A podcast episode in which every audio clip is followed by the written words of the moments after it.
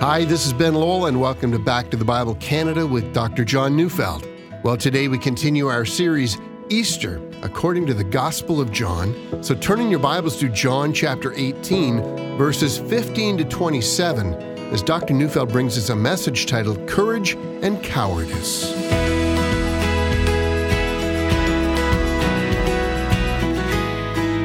Have you ever sinned? Have you ever failed?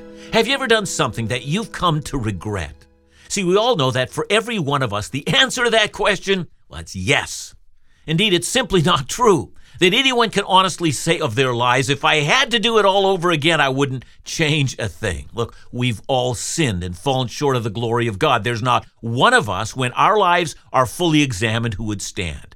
And furthermore, we also know that some sins and failures are greater than others. Let's say you didn't study well for an upcoming exam and you failed. Let's say that the exam was at the beginning of your classes and that with the shock of your beginning failure, I mean, you hike up your socks and you get serious about your studies and you might look back at your failure and say, well, I'm glad for it. For although it was a failure, it gave me insight into what I must do and what I must avoid. Well, that's all good. See, don't let failures define you. Go on. But as we also know, there are some moments of failure that are that are harder to get over, such as if the exam was a crucial exam that, you know, would get you into medical school and now you failed. You know, as before, you can learn from your failure, but the road to recovery is now much harder, much more arduous. So let's get back to the notion that each of us have moments in our lives where we've not only failed, but we look back at our failure with regret. And two pathways now lie before us. One is the pathway of regret or even justification for our failure. You know, if others hadn't hindered me or something like that. And so we learn nothing. But the other pathway is the pathway of reflection, honest, heartfelt, humble reflection. And if this second pathway is the pathway that you take, you'll find that your sins have much to teach you. Today we're going to be studying John 18, 15 to 27, which includes the well known account of Peter's denial of Jesus. By the time we get to the end of the book of John, we'll find that Peter is afforded a wonderful opportunity of forgiveness and reconciliation and restatement into ministry. And all of that's important for every believer. We mustn't be defined by our sins. We must be defined by our Savior's gracious forgiveness as well as his renewal of purpose in all of us. We'll have more to say about that in the future, but today we'll look carefully at the reason for Peter's failure. In short, we'll be contrasting Peter to Jesus. I mean, why did Jesus stand and not falter? And why did Peter falter and so horribly fail? And as we look at that, let's not make this a mere history lesson. See, it's intended for us. I'll invite you to look back at your own life and examine your sins and failures and invite you to do some introspection. Why is it that you sinned? Why did you fail? What's our Lord wanting to teach you? In short, you must not allow your failures and sins to be wasted. Learn, grow, revel in Christ's love for you, and be amazed that He gives you time to build character through your most shameful failures. Well, I'm going to be dividing our text into three sections. And the first section I'm going to call a lack of confidence. No, not a lack of arrogance or a lack of pride, but a lack of confidence in who we are, in our identity in Christ. So Let's read John 18, 15 to 18. Simon Peter followed Jesus, and so did another disciple. Since that disciple was known to the high priest, he entered with Jesus into the courtyard of the high priest, but Peter stood outside at the door. So the other disciple, who was known to the high priest, went out and spoke to the servant girl who kept watch at the door and brought Peter in. The servant girl at the door said to Peter, You also are not one of the man's disciples, are you? And he said, I am not. Now the servant and officers had made a charcoal fire because it was cold, and they were standing and warming themselves. Peter also was with them, standing and warming himself. So let's notice several things about this passage. First, notice Peter's willingness, indeed his passion, not to leave Jesus. So, in that sense, he becomes a model for all of us who have said, You know, I've decided to follow Jesus. No turning back, no turning back. Peter was like that. I know that John doesn't record it, but both Matthew and Mark do. Immediately after Jesus instituted the Lord's Supper in the upper room, and they had gone out to the Mount of Olives, Jesus told them that they would all fall away because of him that night. You know, Matthew 26, 33. Peter answered him, Though they all fall away because of you, I will never fall away.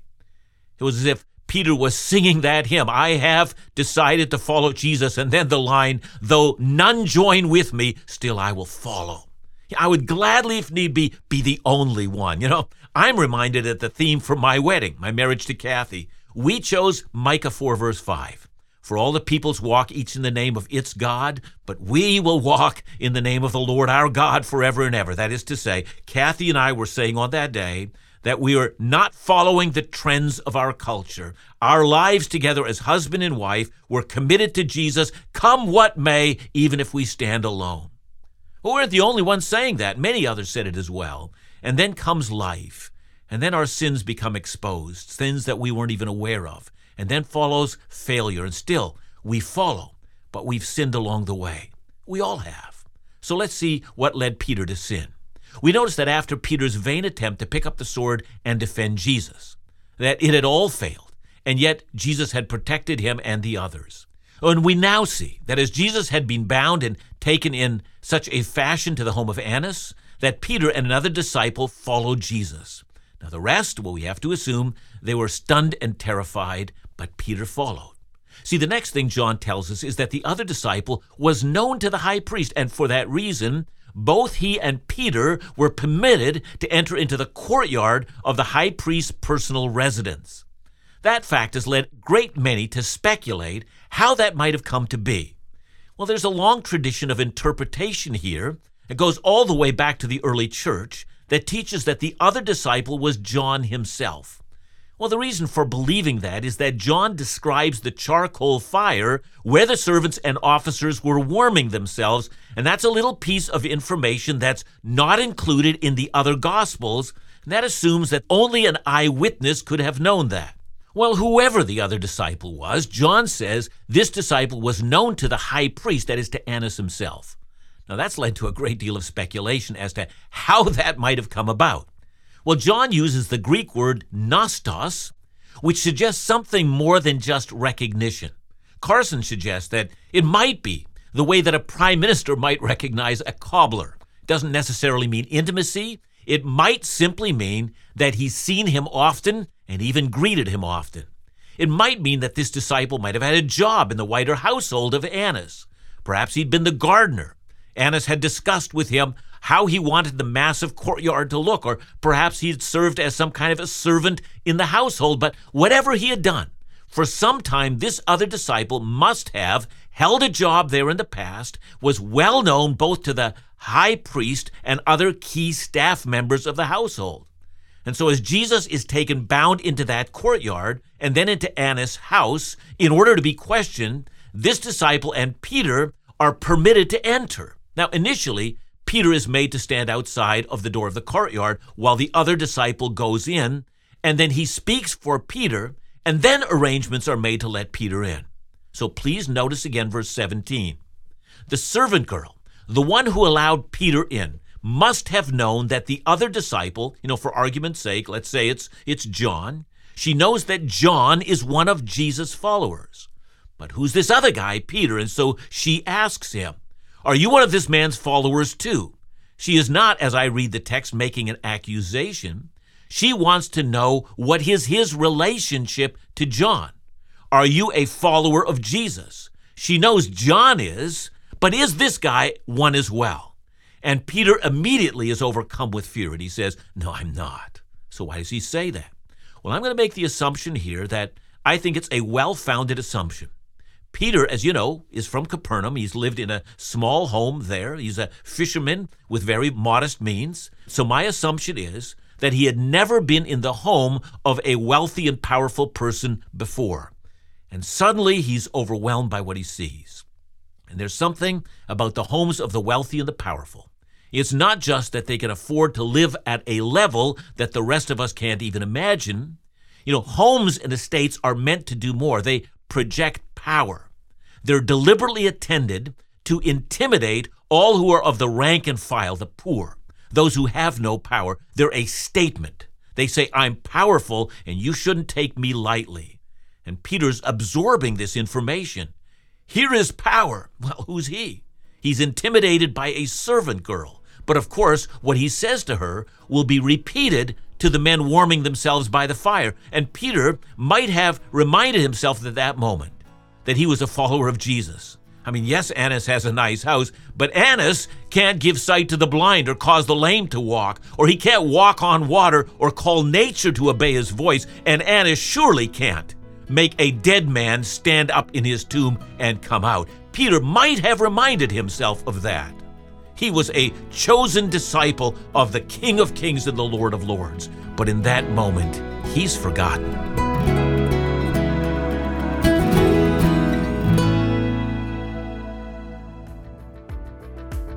You know, some things don't mix oil and water, plaids and polka dots. It's not that these couplings never occur, but our minds don't really readily pair them.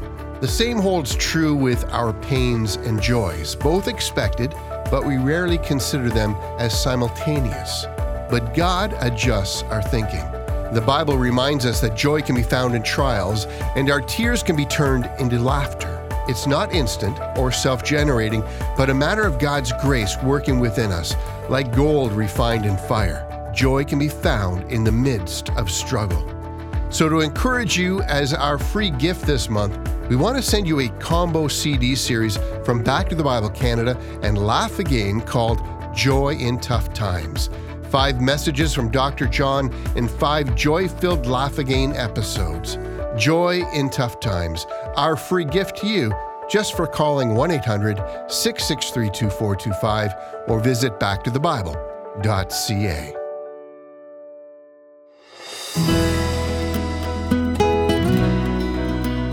It's essential that every child of God should remember who we are. We belong to Christ who's redeemed us from sin. We were purchased by his blood. We were elect from eternity past to be holy and blameless in his sight. The righteousness of Jesus has been imputed to our account. We've received a new heart. We're made to love and desire Christ. We've been declared not guilty in God's courtroom. Through Jesus, our advocate, we've been adopted into the family of God. We received union with Christ. The Holy Spirit now lives in us. We are, by His power, growing into holiness. We have eternal life. Nothing can separate us from Christ.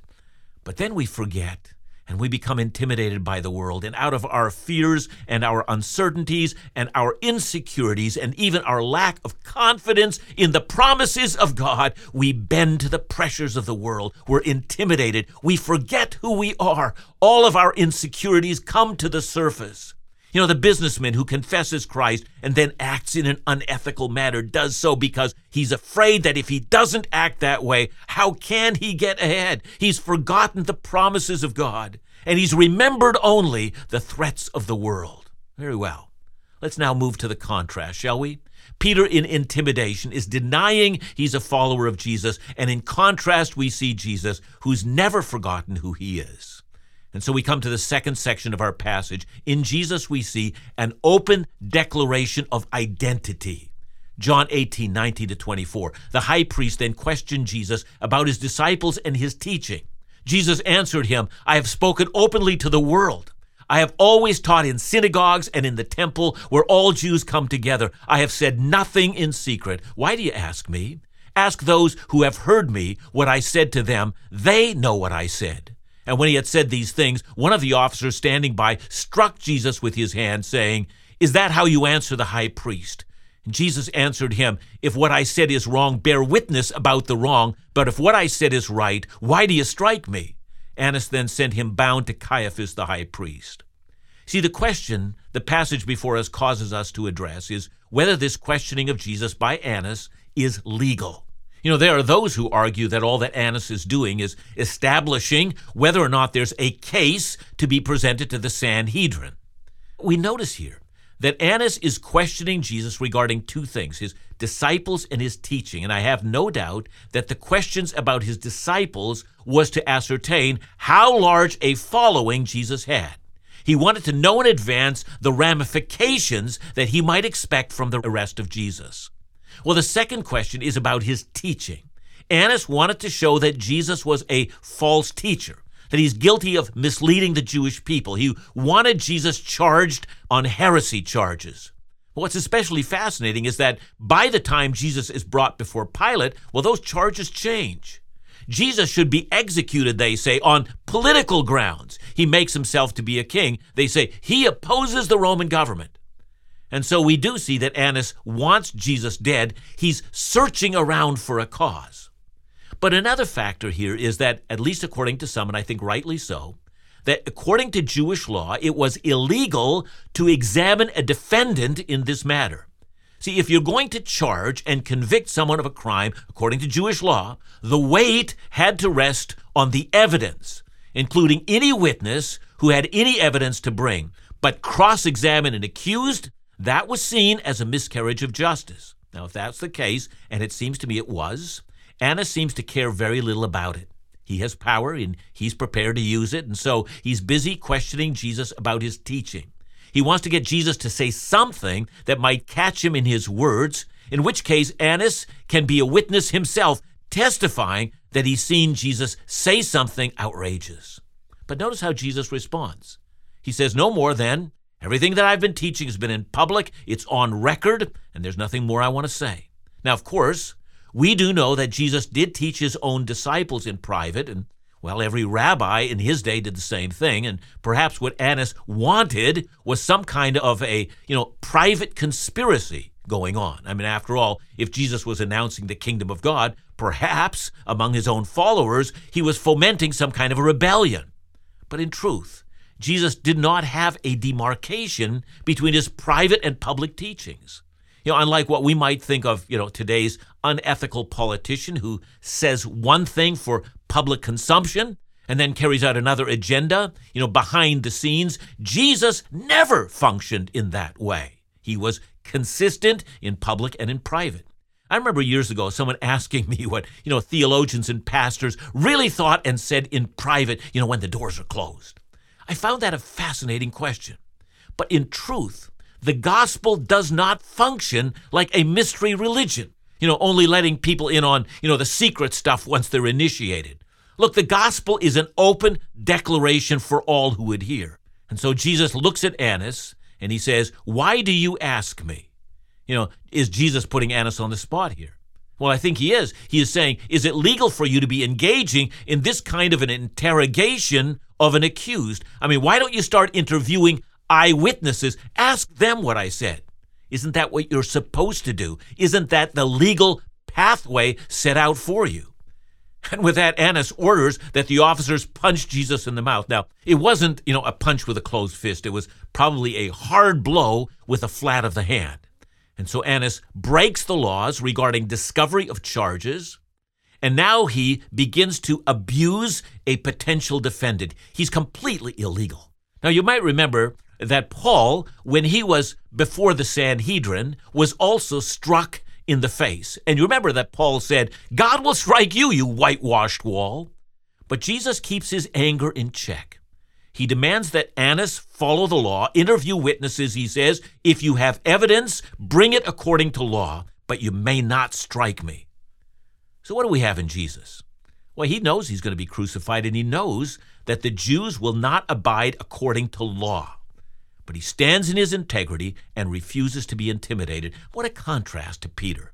You know, as we consider the contrast, we're led to consider some of the times in our own lives when we've failed and when we've sinned.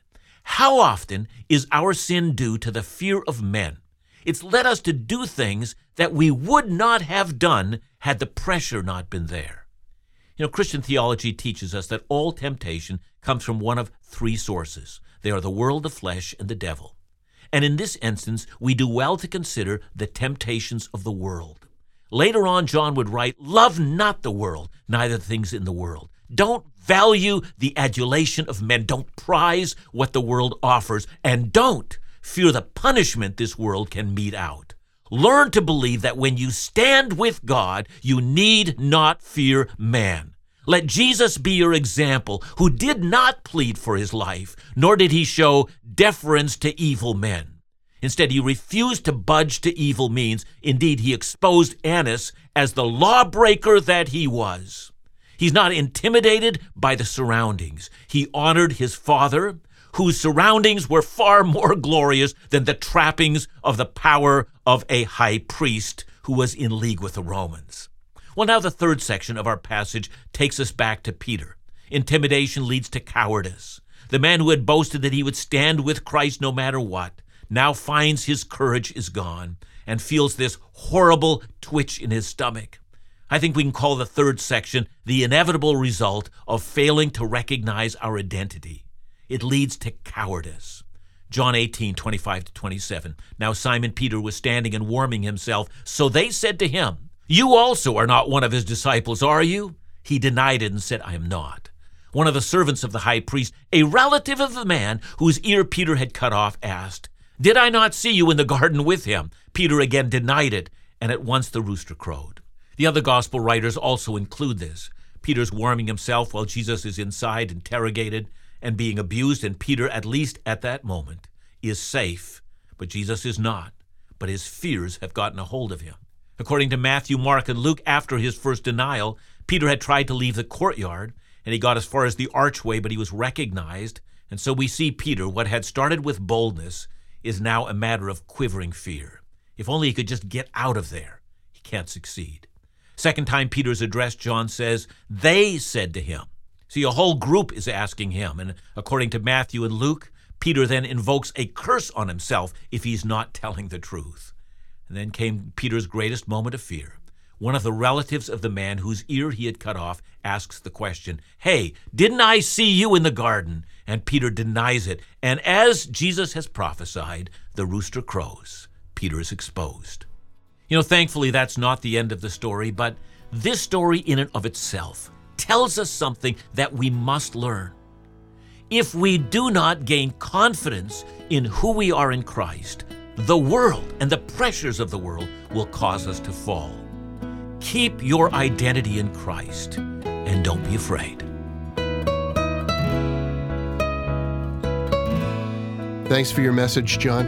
You know, I'm reminded that we're all really quite different, but but how should our confidence in Christ and his promises impact us as followers of Jesus in our world?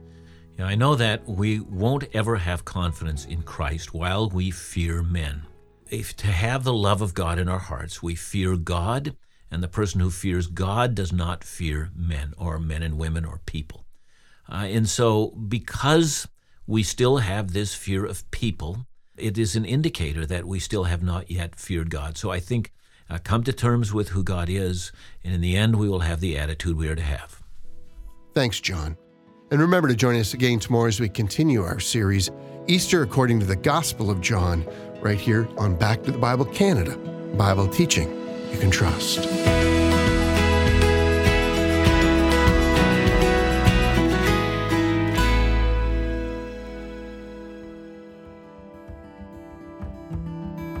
You know, we'd love to hear from you. We'd love to know how the ministries or ministry resources of Back to the Bible Canada are impacting your life. Is there a specific resource or medium, a message that has brought blessing and encouragement into your life? Not only do your notes and emails offer encouragement, but they allow us to know how we can provide effective Bible teaching ministry. Our mission is to build you up in God's Word and to grow faithful disciples for His church. So touch base, would you? Email us at info at backtothebible.ca or visit us at backtothebible.ca and click on Contact and leave your message there. We're so grateful for all you do to support this Bible teaching ministry. For more information or to send a gift, call us at 1 800 663 2425 or visit backtothebible.ca.